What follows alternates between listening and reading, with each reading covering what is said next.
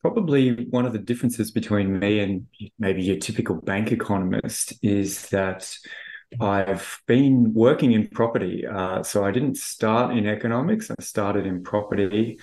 Welcome to Get Invested on the Property Hub podcast channel, the leading weekly show to help you unlock your full self, health, and wealth potential. I'm your host, Bushy Martin, and each week I go deep with the best investors, experts, leaders, and founders find out what it takes to break free from the grind, discover freedom, and live by design. Subscribe now and join me and get invested in the life you really want. Let's get started. Hi, freedom fighters. How much do you want and need certainty? And how do you make sense of the world? In our times of exponential change, rapidly growing complexity, and endless information, it seems we all crave for increasing levels of, of certainty in order to feel safe and secure about the future. So, the greater the level of change, the higher the level of certainty we seem to desire.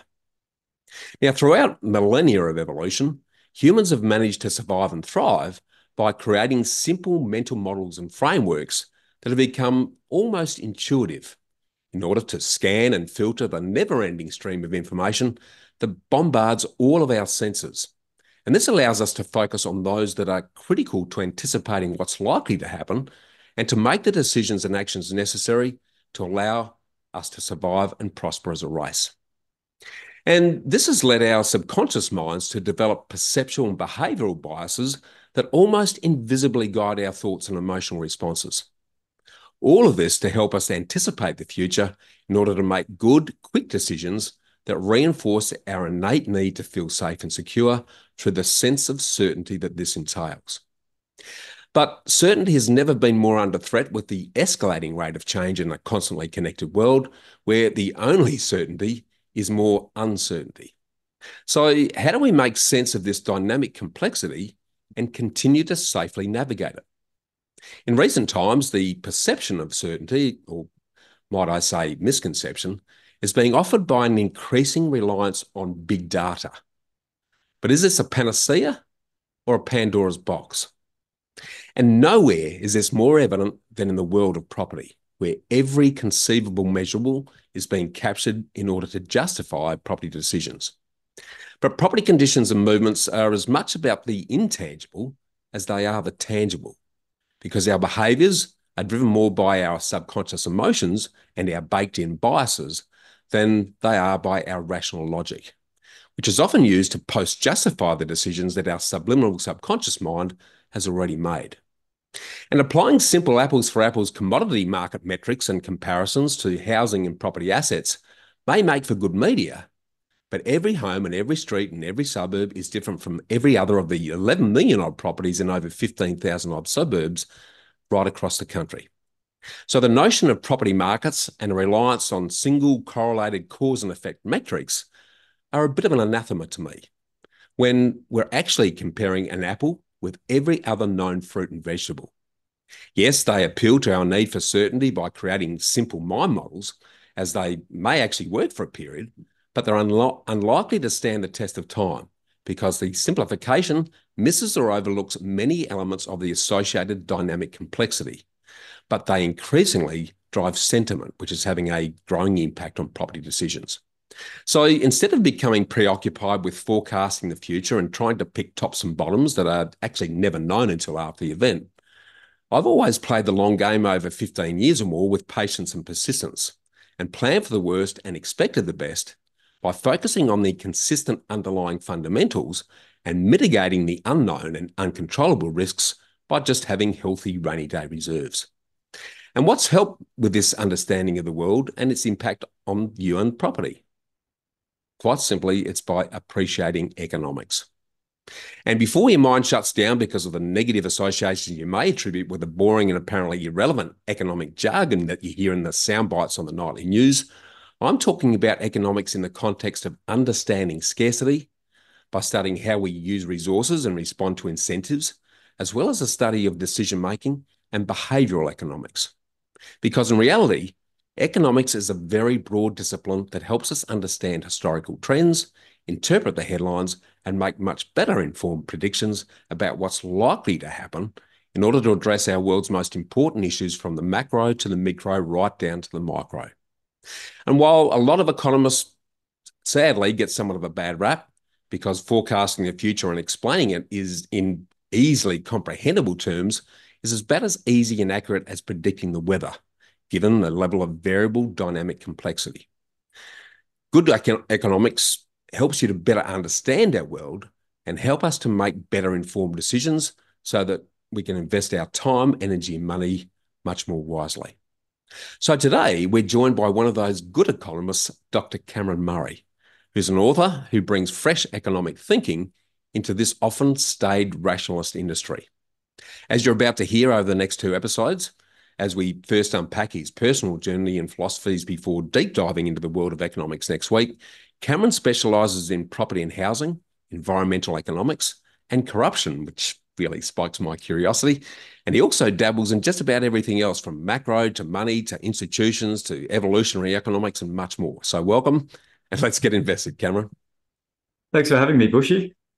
Cameron, I'm uh, really looking forward to this exercise. Uh, as I've, I guess, already uh, outlined, economics, I think, gets a pretty bad rap uh, in in Australia generally, but in property in particular. So, to sort of kick things off and and really draw the line on the sand, there, can you sort of run us through uh, what you do differently and why you do what you do, Cameron? Yeah, I think probably one of the differences between me and maybe your typical bank economist is that I've been working in property. Uh, so I didn't start in economics, I started in property.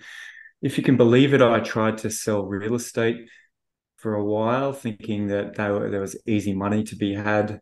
Got my real estate agent's license and was the world's worst real estate agent for a year. and realized that actually the interesting part is not um, you know selling for people. The interesting part is the investment and the market and the you know the details of property as an asset. And so uh, i ended up doing a valuation property economics degree and ended up working in a listed property uh, development company for a while. Um, and so that was sort of my transition. At the same time, I was investing in property personally. So I've, I, unlike your typical economist, I start with the sort of practical on the ground. And, and as you said in the introduction, every property is unique. And so, yeah, it's great to have these metrics, but you can still outperform the market with the right property, with the right local conditions. Um, and so I, I, was very aware of that. And so I guess what I do differently is is my perspective is a little bit deeper in terms of those details. And then I try and bring the, the, the big and powerful economic concepts to those practical details that I've experienced rather than just sort of sticking with my head in the clouds with these high level concepts, which can be powerful, but if you've missed a key detail, um, might send you down the wrong path. So that's probably where I think uh, I differ from many economists. Yeah, well said. I and it's more a, bottom up than a top down uh, growth path that I think you've taken, which means you've got your hands dirty in the trenches. Mm. Uh, you understand the nitty gritties, and then you've recognised the need to understand much much broader concepts. What what was it that uh, you know, jumping from being a, a, real estate agent effectively into uh, the economics world is quite a leap that I don't think would happen very often. What was it that attracted you to the, the world of economics in that context? Yeah, so probably it was uh, my dad was a bit of a casual real estate investor all through my childhood. So I spent a lot of weekends uh, fixing up houses with him and arguing about, you know, uh, lifting and carrying and hammering and doing all those things. So uh, I guess I was uh, immersed in it from a young age, and um, and I, would started an engineering degree and realized that engineering's kind of boring and there's just not easy money to be made uh, when you first start out. So, and I was this was in the early 2000s, right, just before property took off. Um, it was taking off in Sydney, but just before it was taking off in Brisbane, and I just thought there are people making a year's salary just trading houses um, maybe that's where the money is. So, so uh, you know, then then I tried my hand at real estate and realized that actually, um, you know, you want to be involved with development and investment more deeply, not not the sales. Uh, and so that's sort of the path I took. And and after a while, I I went further into economics. Uh, I'd worked in a couple of property developers. I worked in the government, um, dealing with um, what were they called? Infrastructure charges and those sorts of uh, policies. Yep. And, and, it's a funny story because uh, I was getting involved with economics and I, I was getting very frustrated. Um, I'd worked in the government for a while after being in property development. We had our first child, um, got a sort of stable job, and I was really frustrated with it. So I, I decided I'd actually do medicine. And I, I said to my wife, I'd like to get up every day and do something useful for the world. and and working in the government and dealing with policy arguments just wasn't cutting it. Yep. And uh, so I, I, did. I studied for the GAMSAT, the entrance test, and I aced it and I got accepted to medical school. Uh, but then I hosted Paul Frijters, who was a professor at uh, UQ at the time, for an economics society event and afterwards we stayed there drinking and i was like yeah economics is just nonsense. I'm going to go and do medicine. And by the end of the night we decided that i could do a phd in economics and do something useful and practical. And so i gave up my medical school spot and and started a phd in economics. Well, that's a pretty, so, um, pretty pivotal conversation you had sort of, uh, right there clearly yeah, yeah, it was. Well, you know, I, I, I did a lot of research as well. I had a few doctor friends, and I, you know, spoke to all of them. And one of them organised for me to go on an observership and follow them around at the hospital and see what it's like. And I spoke to the hospital careers person, so I did my research as well, and and it was all pointing to yeah, it's pretty hard slog with young kids at home.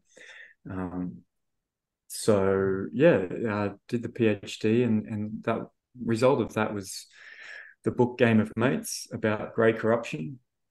So I was very interested at the time in why in the government everything seems so politically sensitive rather than just getting on with the job. And and so that was what I did in my PhD. And anyway, here we are years later. well, there's uh, applying that uh, game of mates exercise to the property arena has a, a there's some ripple effects there that uh, in terms of the mindset uh, that have and do have an influence. So while we're talking about it, can you expand a bit on hmm. that?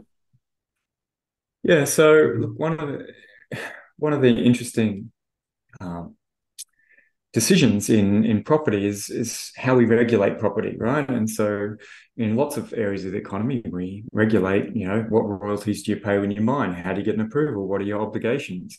Um, and in property, we do this through the planning system quite often, as well as the building, you know, codes. And there is a game to be had from getting the rules changed in your favor, just like there is in every sector. But I did recall uh, from my time in property that you know a lot of the game is buy something that's going to get upzoned um, because you know that's essentially uh, an extra property right for you that you didn't have to buy. And so one of the one of the research studies I did was looking in Queensland uh, in the early in the 2000s a new body was created the urban land development authority that had the power to take planning regulations planning controls away from the councils and fast track and upzone and do whatever it did and the shapes of these areas that they took control of were very unusual. And I thought that's kind of weird to draw it that way. So it's a little bit like gerrymandering yep. for political electorates, but for upzoning areas. And so I got the property records from all the property owners inside and outside those areas, the ones just outside who could have been upzoned but weren't. Yep. And the ones inside. And I thought, can I predict who got the upzoning from, for example, political donations or their social network. And after scraping all the corporate records and a database of former politicians and the lobbyist register and the donations register, I came up with a sort of social network of 12,000 entities and 250,000 relationships. And it turned out that you could fairly easily predict where that boundary of that upzoning was drawn between whose properties based on where the property owner was in the social network. So, how well connected they were. And what was super interesting is that these same metrics of centrality, they're called, like how well connected you are, yep. can predict in organized criminal gangs who earns the most from being a gang member. So their their wealth in the criminal gang is proportional to their centrality in the social network. And it was true in Queensland that well connected property owners always got inside the rezoning decision, not never left just outside. They were all the unconnected owners. And we found that the value of those sites with the boundaries drawn around them went up in value $710 million in the first year based on property sales records. So, you know, that was sort of um, a big interest of mine is well, we kind of need planning regulations, but planners seem oblivious to the fact that what they're doing is handing out hundreds of millions of dollars to different property owners willy nilly with every decision. And I've been on a bit of a, a program of training planners to understand the economics of what they're doing. Sometimes they make development infeasible, sometimes they give away valuable upzoning, right? And so I've been actually recently doing courses for the Planning Institute on property economics, trying to build that knowledge because it's a huge point of contention um, in the day to day administration, but also politically, it's a hot topic because the favors can be very valuable.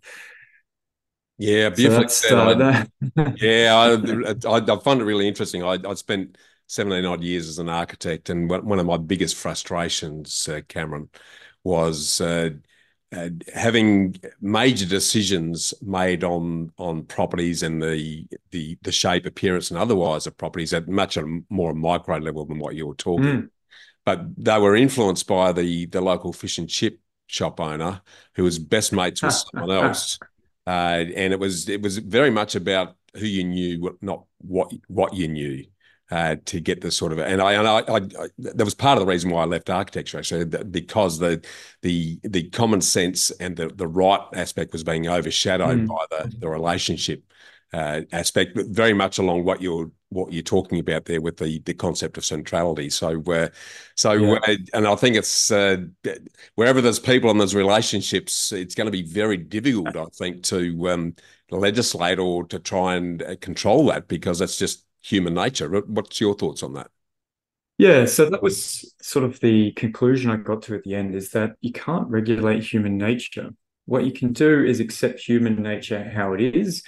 And, and, and to be honest, there's a flip side to this social relationship. It builds a lot of trust. It actually it, it's very efficiency enhancing to trust those people in your well-connected network because you know when you cut a deal with them you don't spend years in the courts afterwards trying to enforce it because you know you all work with the same people for years afterwards. You've got to trust them. Yep. so there's a there's a massive benefit to it. But of course politically you can use that trust to move the hand of government in the favor of certain people as well. So that's sort of a cost on everybody else as well. So, so I guess my conclusion was we can't change people, but what we can have is institutions that price political decisions. Yep. So that if you give a favor, someone still has to pay for it if it's got a market value. And we can randomize decision making or decision makers so that even if you trust people, you don't know who's making the next next decision. And those people making the decision don't have any loyalty because they just got randomly put there once.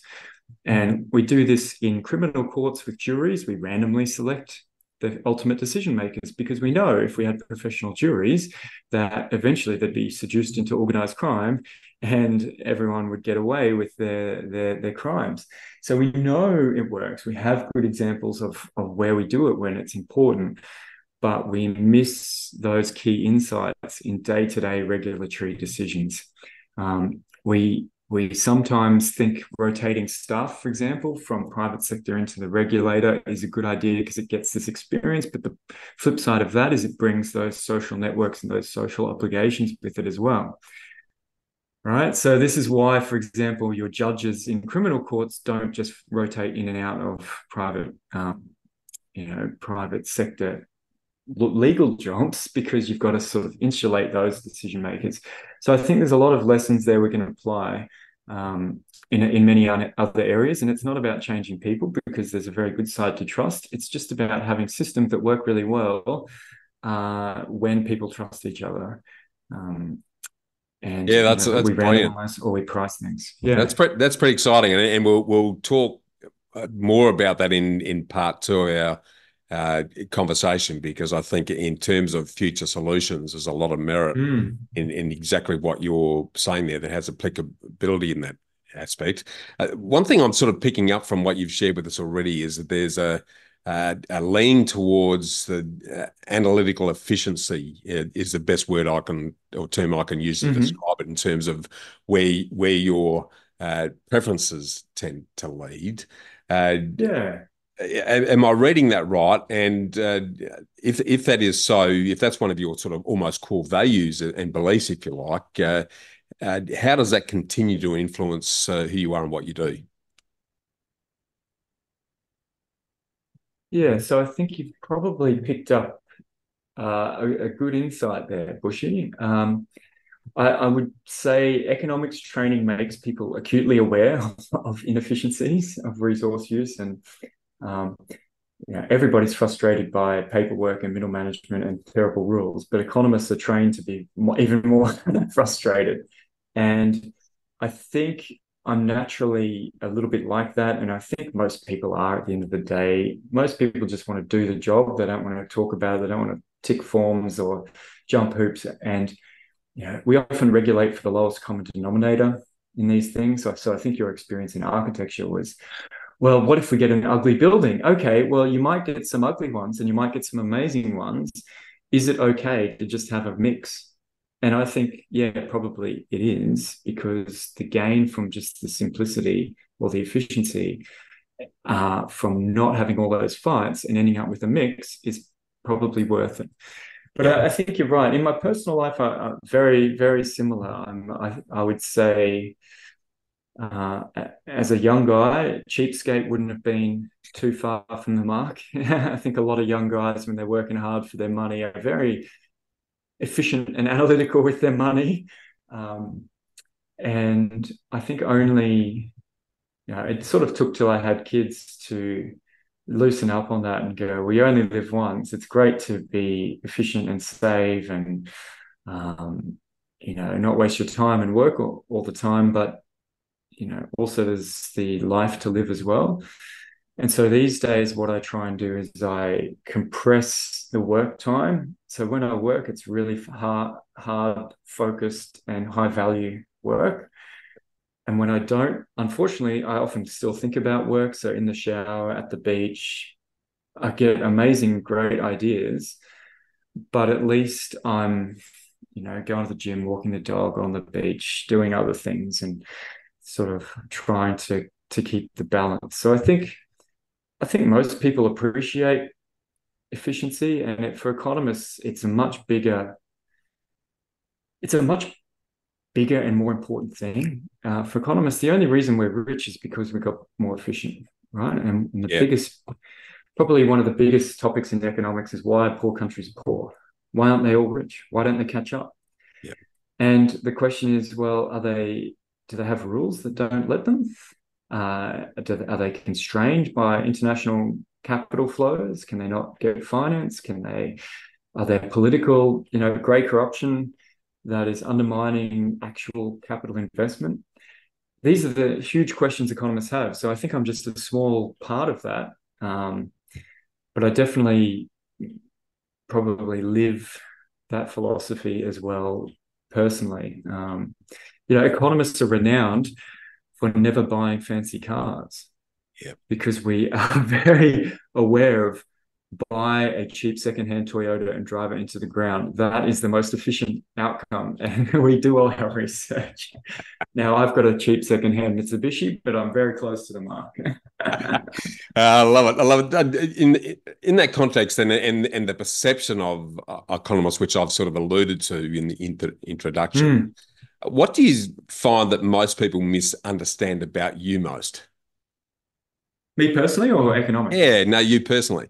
because they uh, we have all of us have a tendency to put people in a box. So if you mention the word economist, there's a perception that immediately comes to mind. Oh. Uh, how does that sit in the in the context of misunderstanding you and what you're about?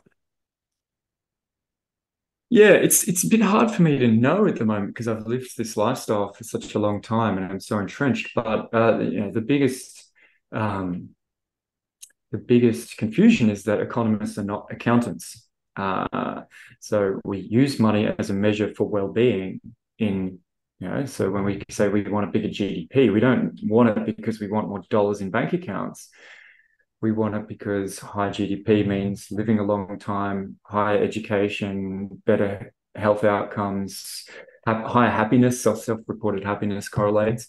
So all the good things you want in life uh, it's not about the accounts, even though hilariously I was uh, the the treasurer for Sport Climbing Queensland, the uh, the Queensland competition climbing, and they're like, "Don't worry, he's an economist." I'm like, "But I'm not an accountant. It's it's a different thing."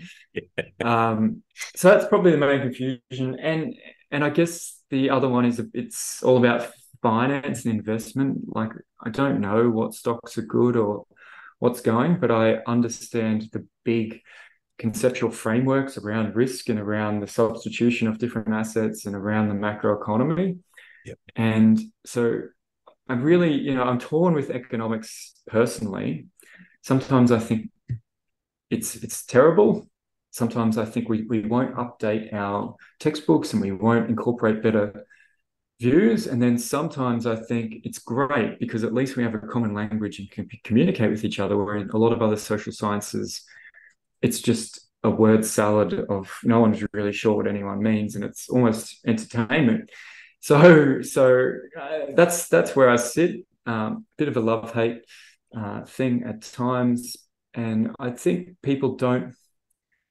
You know, I have pretty broad interests, so I don't think they get me too wrong. I've I've generally can find common ground with people uh, yeah. in my economic interests. Well, yeah. certainly from a personal perspective, I can connect with having uh, followed you for a while and and listened to your observations. That there's a there's a, broader understanding I, I, find in in what you're sharing than what I see with uh, some others. But uh, and you've touched on this already. But uh, what do you struggle with then, Cameron? Uh, time management, switching off. um, I I would say because my I'm so analytical all the time. Um, you can you can probably should interview my wife after this, uh, but just interpersonal, just letting letting things slide, and that's definitely something I'm aware of and at least trying to change. But it's it's it's a skill to just be deep in the economics, and you know, just this morning I was um, I was walking and I, I just had on my mind this, um, you know, simulation exercise. I want to code up, and all I can think of is, oh God, when can I get a few hours free to sit at the computer and and check this? Whereas, you know, it's nearly Christmas, so I should probably reach out to some friends, shouldn't I? So um, that's that is just a. I mean, it's good. Again, it's just. I'm going to be the two-handed economist it's great for focus and it's great for ideas and it's great for communications but that that is the flip side is is is managing it and managing yourself. So um, you know in terms of economics in terms of research in terms of what's happening that's that's all good but it's it's really the juggle that uh, and i think i've accepted that life goes in waves. So you have periods where it's really intense work and then you you need to switch off for a period. And and i think i i understand it intellectually i just have have to live it more for sure. Well and i'm, I'm the reason why i'm uh, smiling and laughing quietly on the inside is i'm resonating with absolutely everything you just said. Uh, i yeah i have this almost obsessive. Uh, once an idea is in the head i can't let it go. Uh, and yes, while intellectually I, I understand the need for balance, and there's, there's this constant talk about balance.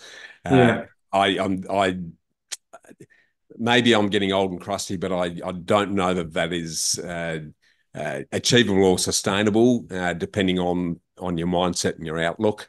And uh, if you're because you know, when you're do, doing the walk on the beach or what have, that's that's often when some of my best ideas come. I'm in the shower and I've got this inspiration and I've got, I've got to sit down and I've got to get it down as quick as I can before I lose the thread.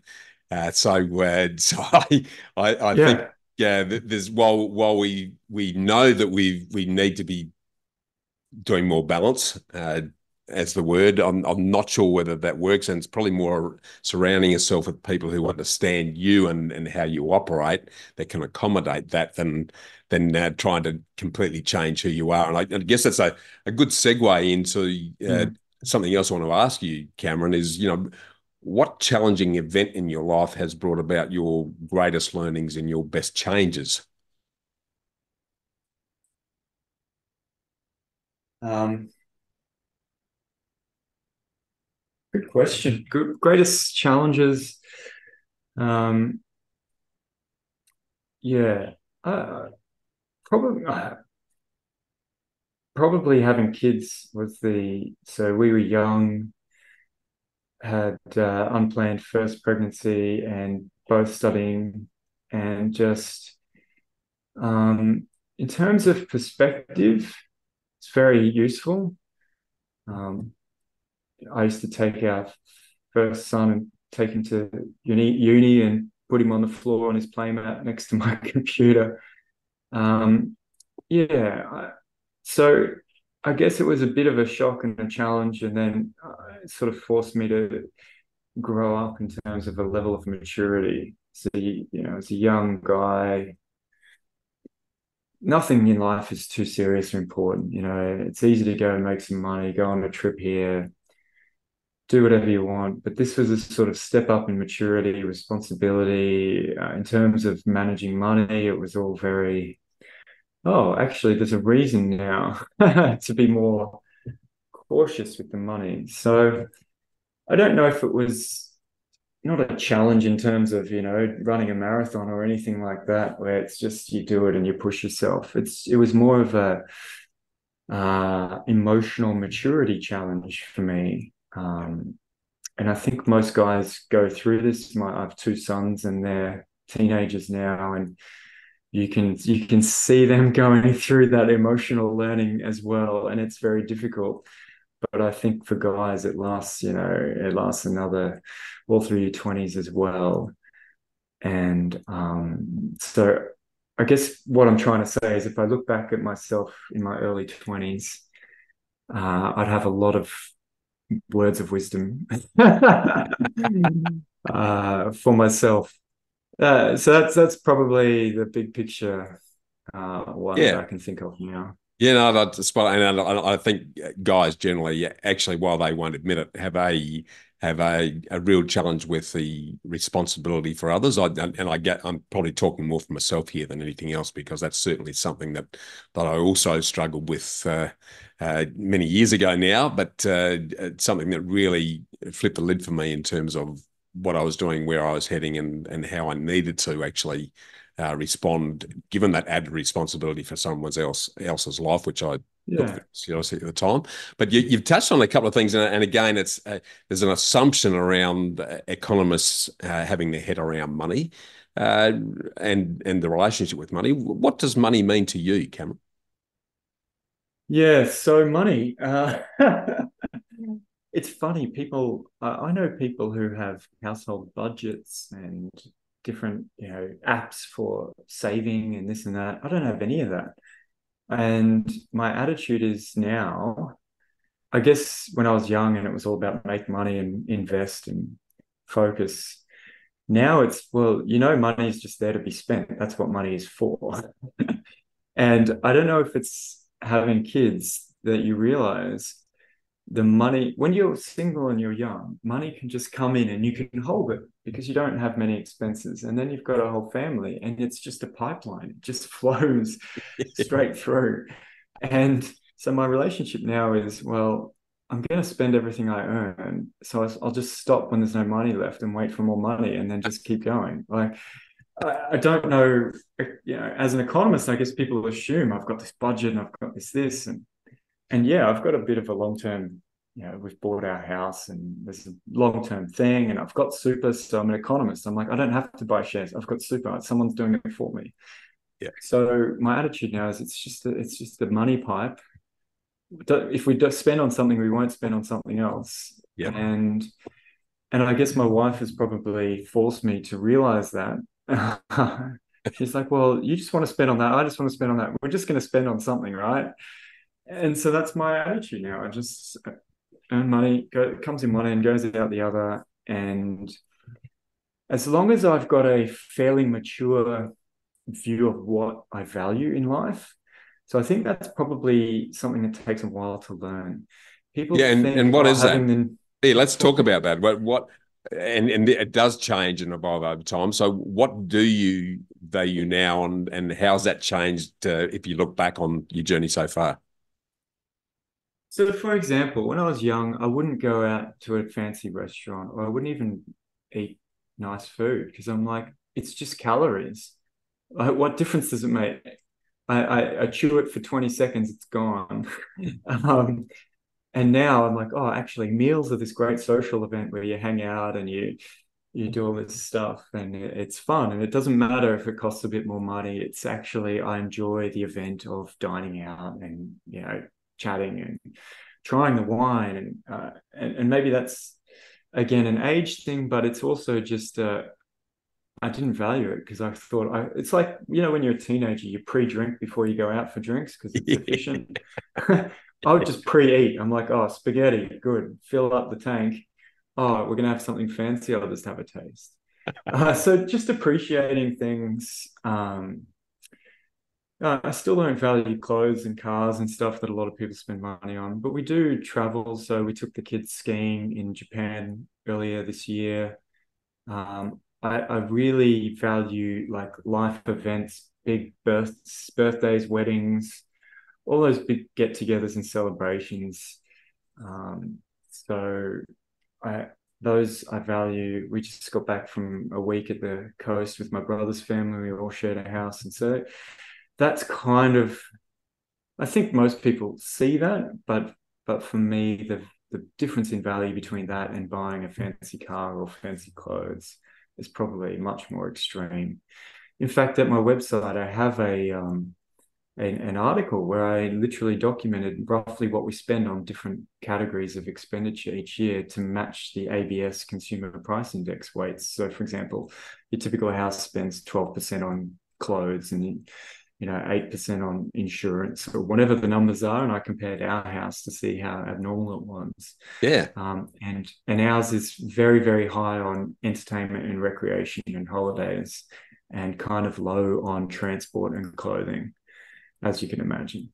Yeah, so you, you, you, what I'm hearing is you're more about experience than things, uh, and and I think there's there's always an evolution with that. When we, uh, yeah. I, I, don't know about you, but I know when I was young, uh, I, I, needed to look successful, so it was all about the things that I could show that made me successful.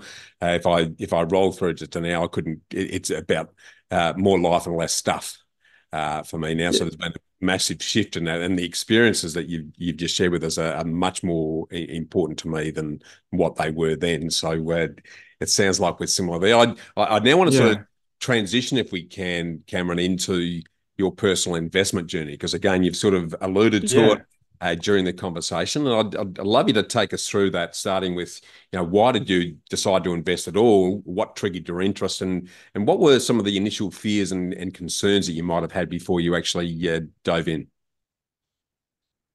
Well, yeah, as I said, my dad was a bit of a keen investor, and so actually, this this when when my dad was fifty, he had. Uh, throat cancer and decided that um, he needed to set us kids up for life financially. Uh, that was, you know, one of his his goals, and so he uh, he gave us thirty thousand dollars each and said, "Buy a house. That will that's what you need to do." And this was um, two thousand and two, three sort of period just be, luckily just before the boom in Brisbane, uh, yeah. which is where I live. Yep. And well, at the time, it still seemed very expensive. Um, but you know, went through the process of borrowing money and finding a mortgage broker and just learning the paperwork and administration that side of doing it. It's not just like uh, you know, it, there is a process to it all, right? And yeah. and that's what got me started. And and conveniently, uh, it was right before the Brisbane boom. Not that anyone knew that was coming, so I can't really take any credit for the timing there. But uh, it turned out that um, it seemed like easy money because prices were just going up. So I tried to leverage and buy some more property and ended up in the early 2000s buying three houses and a block of land in very cheap places in Queensland. So Ipswich, Brisbane, Rockhampton. And I don't know if you know Russell Island, but oh, yeah. a block of land on Russell Island was uh, for $3,000. Nice in the 2000s. They're only $40,000 now, by the way, if anyone wants to retire to a beautiful island, a short ferry ride from Brisbane. Um, yeah, yeah I'm surprised. I, I would have thought they would have been uh, a lot more expensive than that. So uh, I guess it's just the, the separation and the, the infrastructure uh, Well, I mean, a completed house is around 250,000 there. Mm. And so, yeah, it makes sense if you spend a couple hundred thousand on a, a sort of cheap house um, yeah, so uh, yeah, I, this uh, well, uh, I want to get onto that in a moment because maybe when we talk about the, the policy debate around housing, people forget that there are cheap houses in this country. They're just not in Sydney.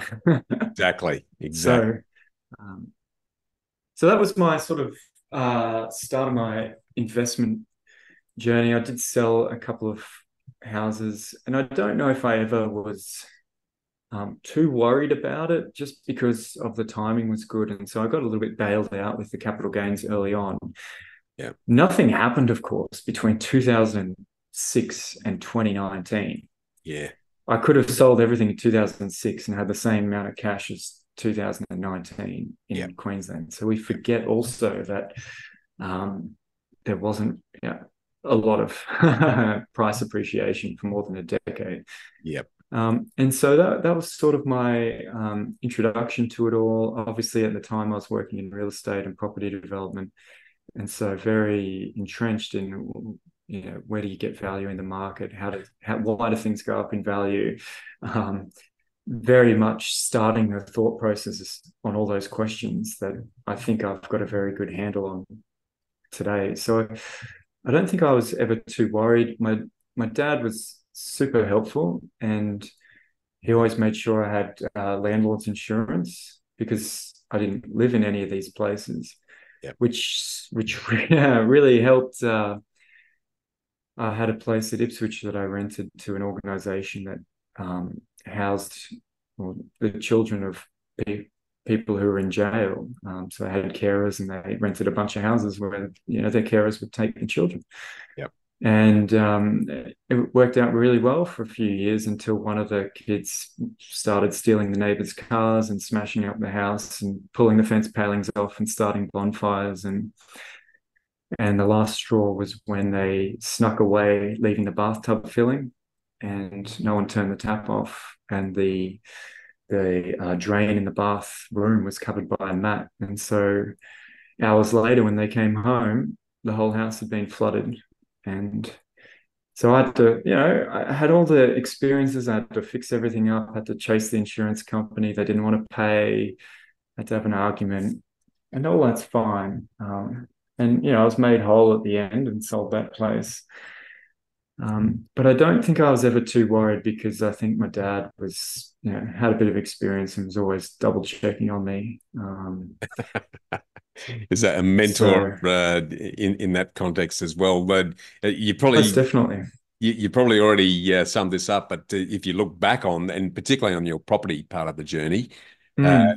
what's been your best and worst investment in that context, and and what have you learned from each of those? Um. Uh, look, pro- probably the worst was that one, um, just because I should have sold it way earlier. uh, went through went through years of grief without actually making any extra money. Uh, the best one was probably the first one I bought when I was 19 in in Brisbane that I just sold before COVID. Again, not great timing, um, right before the boom. Um, but I sold it um, just before Christmas in 2019. But luckily in 2020, I bought the house we live in now. So during COVID, I was very uh, like we were cashed up and ready to to buy. Yep. During COVID, I was actually really worried. People thought prices were going to fall, and interest rates were already, I thought, pretty reasonable in 2019. You could get a yeah. three point something percent interest rate, and yields were yeah. still five percent. Exactly, in a lot of places. Yeah, and then they dropped even further. You get a two point something mortgage. And I just thought, no one, there's nothing for sale no one's panicking and interest rates are low. How can prices go down? Yeah. And so I was really in a rush to buy something and, and we did. Um, but I remember I was on a podcast in, in May in 2020, right when the bank economist was saying, oh, prices might fall 30% nationally. And I said in that podcast, prices are more likely to rise 20% than fall 20% because of the low interest rates. And I said, if you look historically, uh, high unemployment is is not a it doesn't correlate with falling house prices. It's just not a thing. Uh, why are people saying it? Is just look at the record. Yeah. And uh, and people said to me, "Where did you get your degree? The back of a cornflakes packet? All this sort of stuff, right?" And of course, twelve months later, uh, all those guys that got it wrong were now explaining why prices went up. And uh, so luckily, luckily I didn't wait too long, cashing out at the low in 2019 before getting back in. Um, so yeah, I guess I guess that's my story. I don't I, I don't think there are any super terrible things, and I guess that's perspective, right? I think when you first when you first start investing in property, a lot of people expect miracles very quickly. They expect linear. Yeah, in my experience, they expect this linear uh, curve. But if you, if you actually, and you would have done more research on this than I have, but mm. uh, research that I've done uh, would would would suggest, you know, over the last forty five or fifty odd years that things tend to go on almost a sort of an S curve, but it, but it varies by location. You know, yeah. one precinct right next to another can be going through a completely different uh, growth cycle than the others, and it's not not unusual for you know property values to go flatline for you know five to eight years or more, and then they have a have a spike in growth, and then then they might even come back slightly before they then extend out. So uh, I think you know you you know the stats that fifty four percent of first time investors sell a property within the first five years, and I I think that's about expectations as much as anything because they have this they they often buy when prices have just gone through their their major yeah. spike and, and then they yeah. see the values just flatline for a period when they're expecting this sort of linear year on year growth. Uh, it's just they're just thinking and, and looking at it the wrong way. I agree. I think because I worked in real estate and I knew a lot of old guys who'd been in real estate and they're always talking about the cycles picking up and the cycle this and then in property development everyone's aware of the cycle you don't want to miss the cycle right you got to be prepared for I was I was not um I guess I learned that lesson fairly early. I didn't uh, I didn't sort of have to um, learn it firsthand by losing a lot of money or anything like that. so that was very lucky. Yeah, shifting gears a little bit, uh, Cameron. What does financial independence mean to you? Yeah, so that's I guess that's been uh, how would I put it? That's been a sort of life um, objective, principle, philosophy of mine since I was young is since my sort of my dad got me investing is oh wow I can actually not have to have a nine to five job and if I lose it I'm okay for a few months because I've got this asset buffer I've got a line of credit or you know I can actually do what I want, not what pays. And so that's been really great for me, having that flexibility, um, being able to do a PhD. Um, and now I guess I'm trying to make the most of that again and start my own sort of one man think tank, Fresh Economic Thinking. Um, the last four years, I did work for the University of Sydney, which is great. Um, but now I feel like I can do my own thing, and I can, yeah, I can do that partly because of 20 years uh, of investing in property, and you know, not buying new cars all the time and yep. things like that. So, yep. I think it's just a matter of you know, in life you can do things for money every day, or you can do things that you want every day and work out how to make money.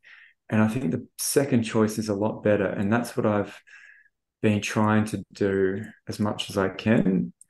Um, but you can really only do that if you can manage your money. If your spending needs are low and you can invest and you can have a savings buffer, that allows you to live that better life. So when they get up in the morning, you're not just, oh, I've got to put my alarm on and drag myself out and work for the man and deal with, you know, deal with stupid meetings or uh, whatever every day. You know, everyone's got those frustrations, um, but you want to minimize them and and having the freedom to do it. I think it's 2023, right? We should have as many people as we can doing the things they want and they enjoy each day, and minimize the people just having to do things for money. And I, I think we're getting there. Like if you compare, if you look historically, we're at the best point in history in terms of that but but I, I wanted to personally make sure I was I was doing it, and so um, yeah, I, I think it's been really good. And,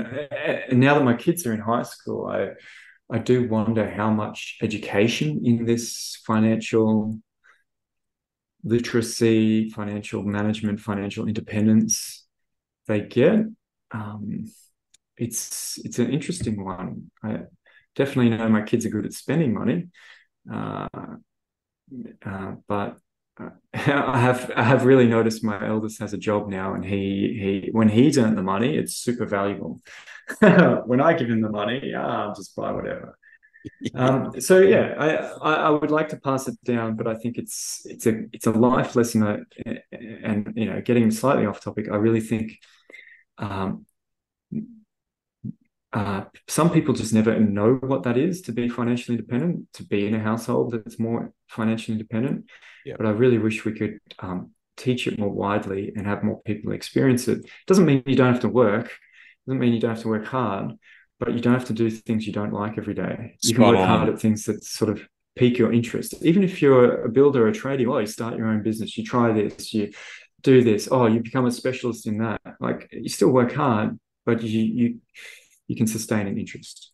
Uh, and it, to have the autonomy, to have the freedom of time and choice, uh, in terms of fulfillment that that flows from those. Uh, and again, you'd know this way uh, more than I would, but I know from my personal experience uh, when we hit financial independence, and suddenly I was I was working because I wanted to, not because I had to. The the the mental shift you you you can't put a dollar value on that uh, to be honest, in terms of your outlook and enjoyment of life from that point. And, and yeah. I guess again, uh, slightly uh, leveraging off that. Uh, yeah.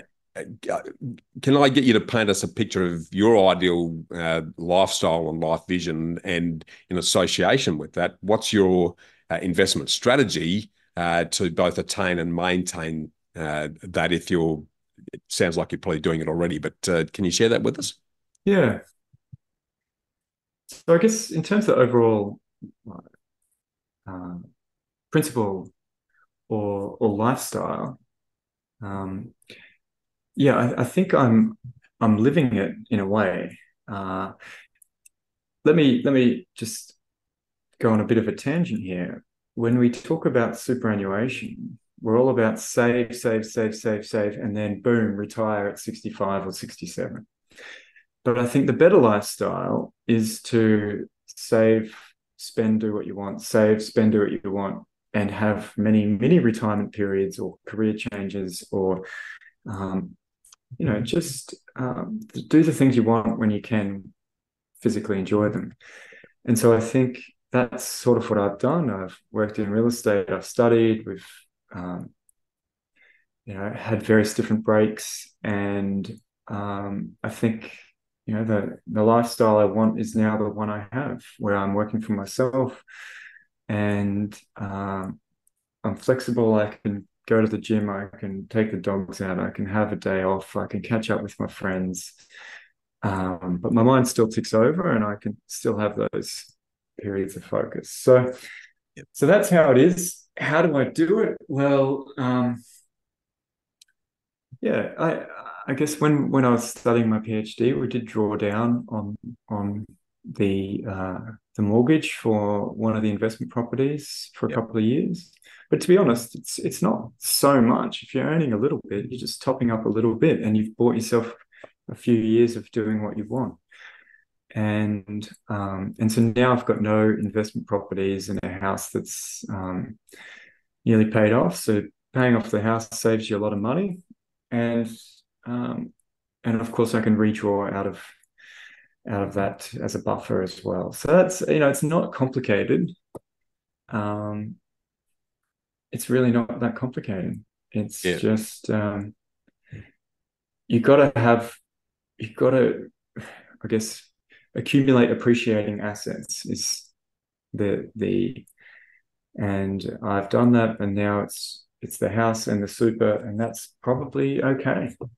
Yeah. Well, you, you have used those assets as enablers for your lifestyle, which is yeah. which is a and sort of coming back to your point around retirement. I uh, I'm right with you there. It's it, because it's like an on off switch retirement. Whereas for me, and my wife and I, we we talk about rewirement, not retirement, because we're we're just uh, transitioning and changing what we do in in line with both our interests and our ability, uh, which is a which is a, a much more enjoyable uh, way of life. And and if you look at the stats on those who retire, you know, it may have changed, but uh, some years ago I looked at this. So there was three out of five males were dead within within five years of retirement uh, because suddenly they've got no purpose in life. And uh, I think the key here is if you're pursuing your interests and that gives you the purpose and you're making uh, uh, helping others and the fulfillment that flows from that, then that that's something you can do as long as your heart keeps beating. So um, I'm yeah, totally, totally with you there. And I think even if you have a physical job when you're young, you can you know evolve into other things when you're older. I've got uh, I've got a good mate who's a builder, and he's just he's thinking of what what comes next and whether he you know trains other people, starting a different sort of business in the in the area um, where he's seen there's a bit of a market. So I I think it's this you know that that's the way it should be, right? Um, the whole idea of work for the man for 30 years and retire or 40 years uh, it's sort of not how it happens and i think most uh, I'm, I'm very satisfied that more and more people think this way yeah. um, which which is great and uh, I think you know we're a rich country at the richest point in history. It's probably a good thing to to get from from that. Absolutely, well, I think that the thing that uh, there's a misnomer. I think that people uh, who embed themselves in employment and and almost convict themselves to lifetime employment uh, they think that's there's there's more safety and security in that. When if you actually look at the stats, given where the world's heading, what's happening, you, you, there's more safety and security in working for yourself and driving your own race that, than there is on the reliance on the paycheck from someone else, because that may, that paycheck may well not be there next week. Uh, yeah. So, uh, so I find I think that's a cultural thing, right? People mis- misunderstand the risk of working for someone else versus yourself because someone else is working for themselves and they're paying you. So you've got the second second chance on on their their business's income.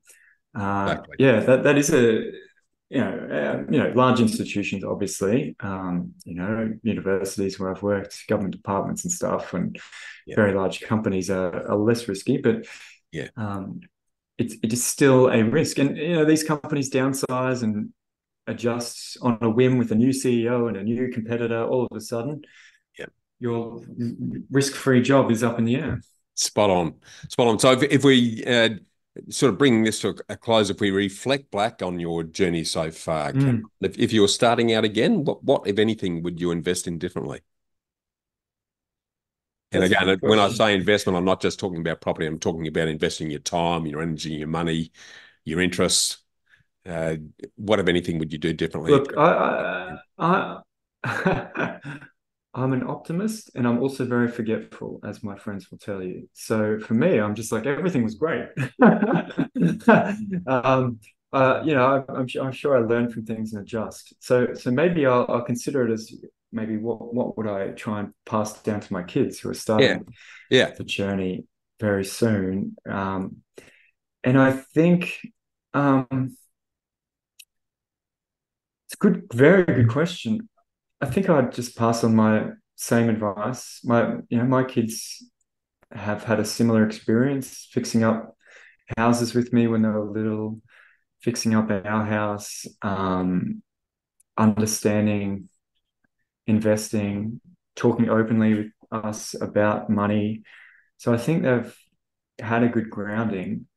And yeah, I think I would say just just start just start investing a little while your costs are low and work hard, find stuff you're interested in.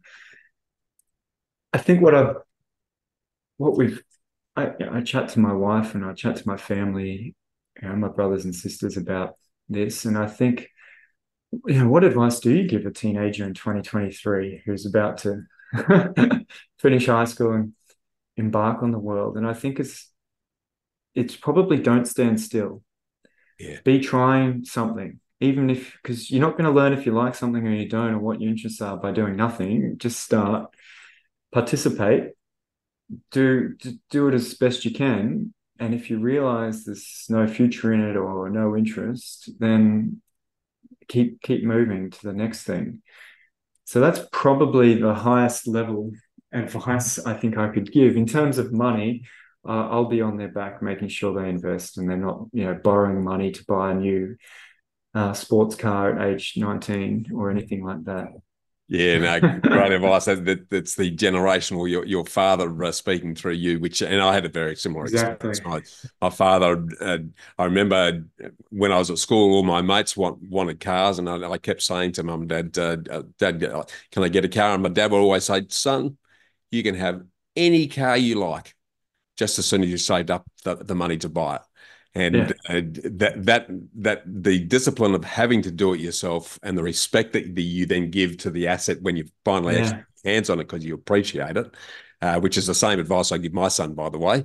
Uh, yeah. no, but the but the uh, habits and the discipline that build up as a result of that, uh, I, I, think they're they're life skills that uh, you know you, you you just can't can't ignore. So I think that that time that advice from generations that, that flows through yeah.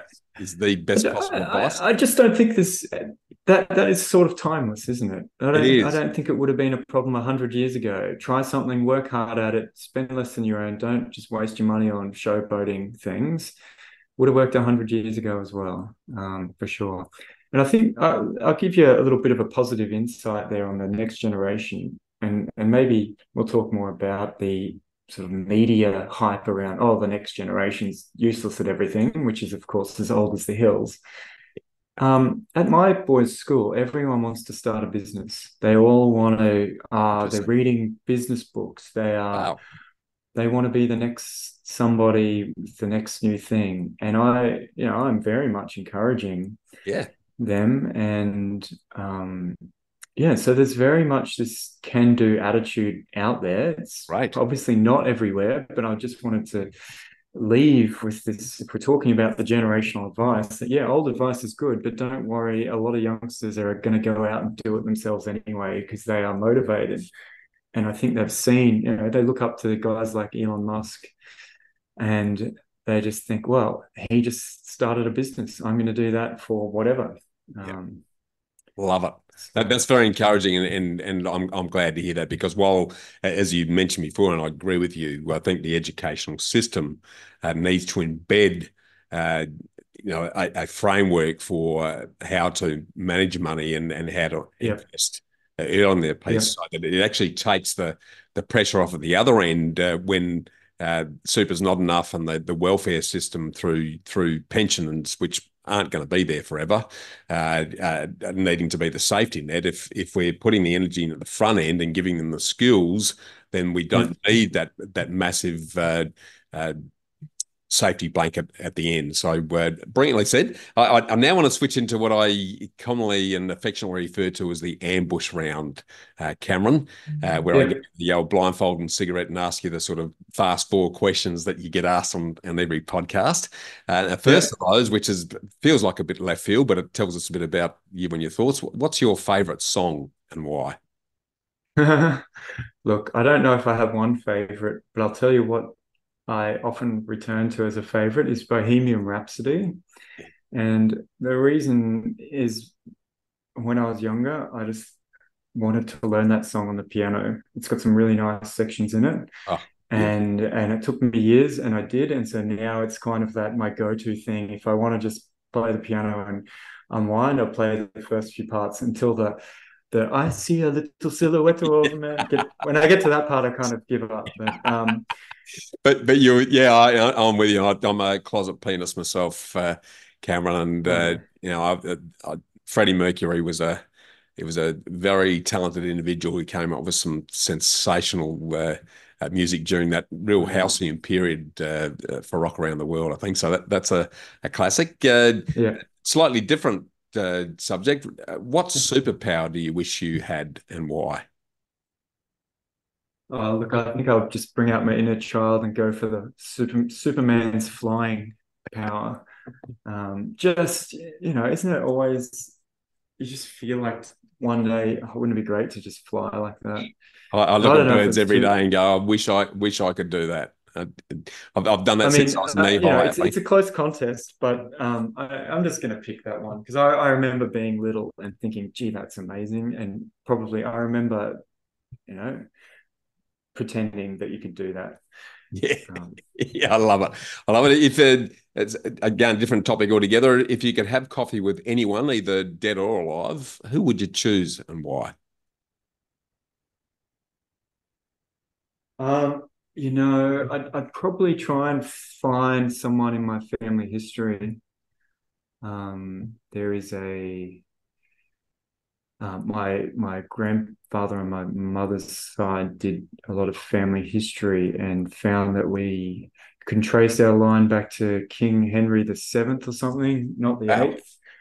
Um, and so probably just out of curiosity, going back to that sort of era to someone who I can look and go, wow, okay.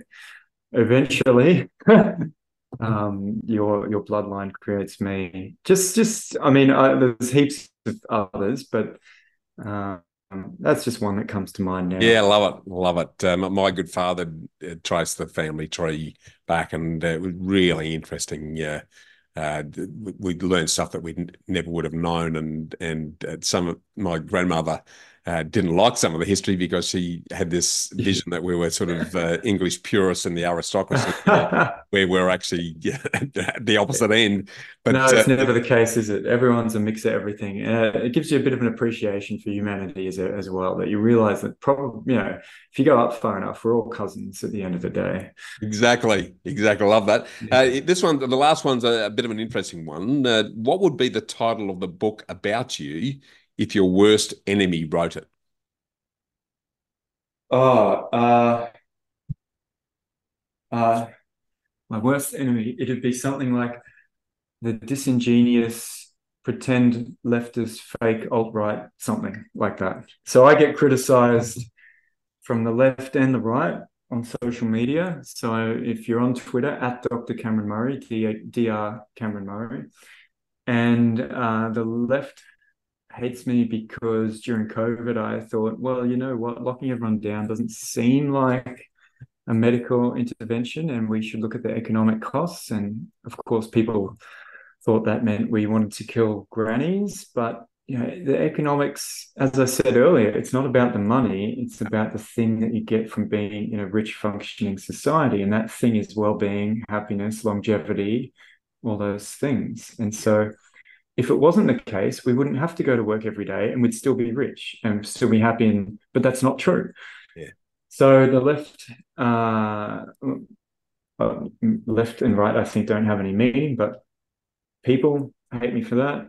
They call me the alt right, and then the right thinks I'm a crazy lefty because I think we should have a public housing system and that it's okay for the government to do things. and build things. Um, and we really like it when they do, right? When the government fixes up your street or there's a new thing going on in the city, everyone loves it.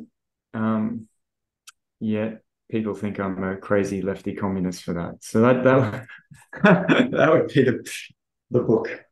Well, yeah, that's that's good because I and I, I guess uh, you know again I agree with everything you just shared, but there's a propensity for people, particularly nowadays, given we're siloed on our social media platforms, to to put people into boxes very quickly.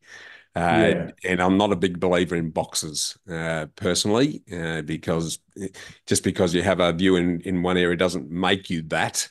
Uh, it's if you've got a diverse view of the world, then uh, but but but I guess the good thing is, Cameron, uh, that does mean that uh, people are sitting up and taking notice of what what you've got to say, and uh, that's a that's a really good thing. So, sort of closing off this this sort of personal journey section, is there anything that I haven't asked you that you would like me to, and and if so, what would what is it, and what would you have said?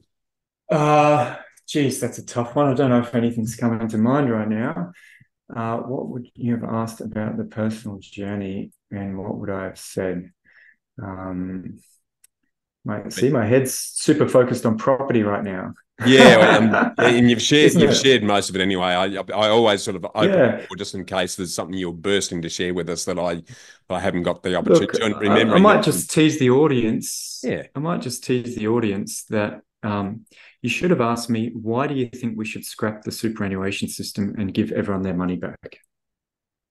That's what yeah. probably. Yeah, so maybe I can not answer it and just leave it. well, okay. well, I, I, I tell you what. Let, let's sow the seed in this episode and then we'll talk a little bit about the superannuation system in, in part two to put a okay. bit more colour on it. So, I'd look, but I uh, really enjoying the conversation. I really want to thank you for taking the time to share the ins and outs of your journey so far. And, and I just want to mention to anyone watching or listening in if you'd like to ask any further questions or leave your thoughts on our great chat so far, just join and jump into the Property Hub Collective interactive Facebook community where you can keep the conversation going with other like minded, hardworking Aussies. And we now look forward to continuing the conversation in next week's episode where we're going to deep dive into the wonderful world of property and housing economics. So I look forward to seeing you again and, and thanks for your time today, Cameron. Stay tuned for part two of this interview next episode. Thanks for tuning in to Get Invested on the Property Hub podcast channel, your home for property investment insights and inspiration. And don't leave yet until you've taken the next step towards living by design by getting my award winning book, Get Invested, absolutely free when you sign up at knowhowproperty.com.au or bushymartin.com.au. And finally, make sure you subscribe to Property Hub to get your weekly dose of Get Invested inspiration along with every episode of Realty Talk, Australia's leading property show for red hot property investing news and insights, direct from industry leaders and influencers. Remember to always get invested in your knowledge, and I look forward to seeing you next time.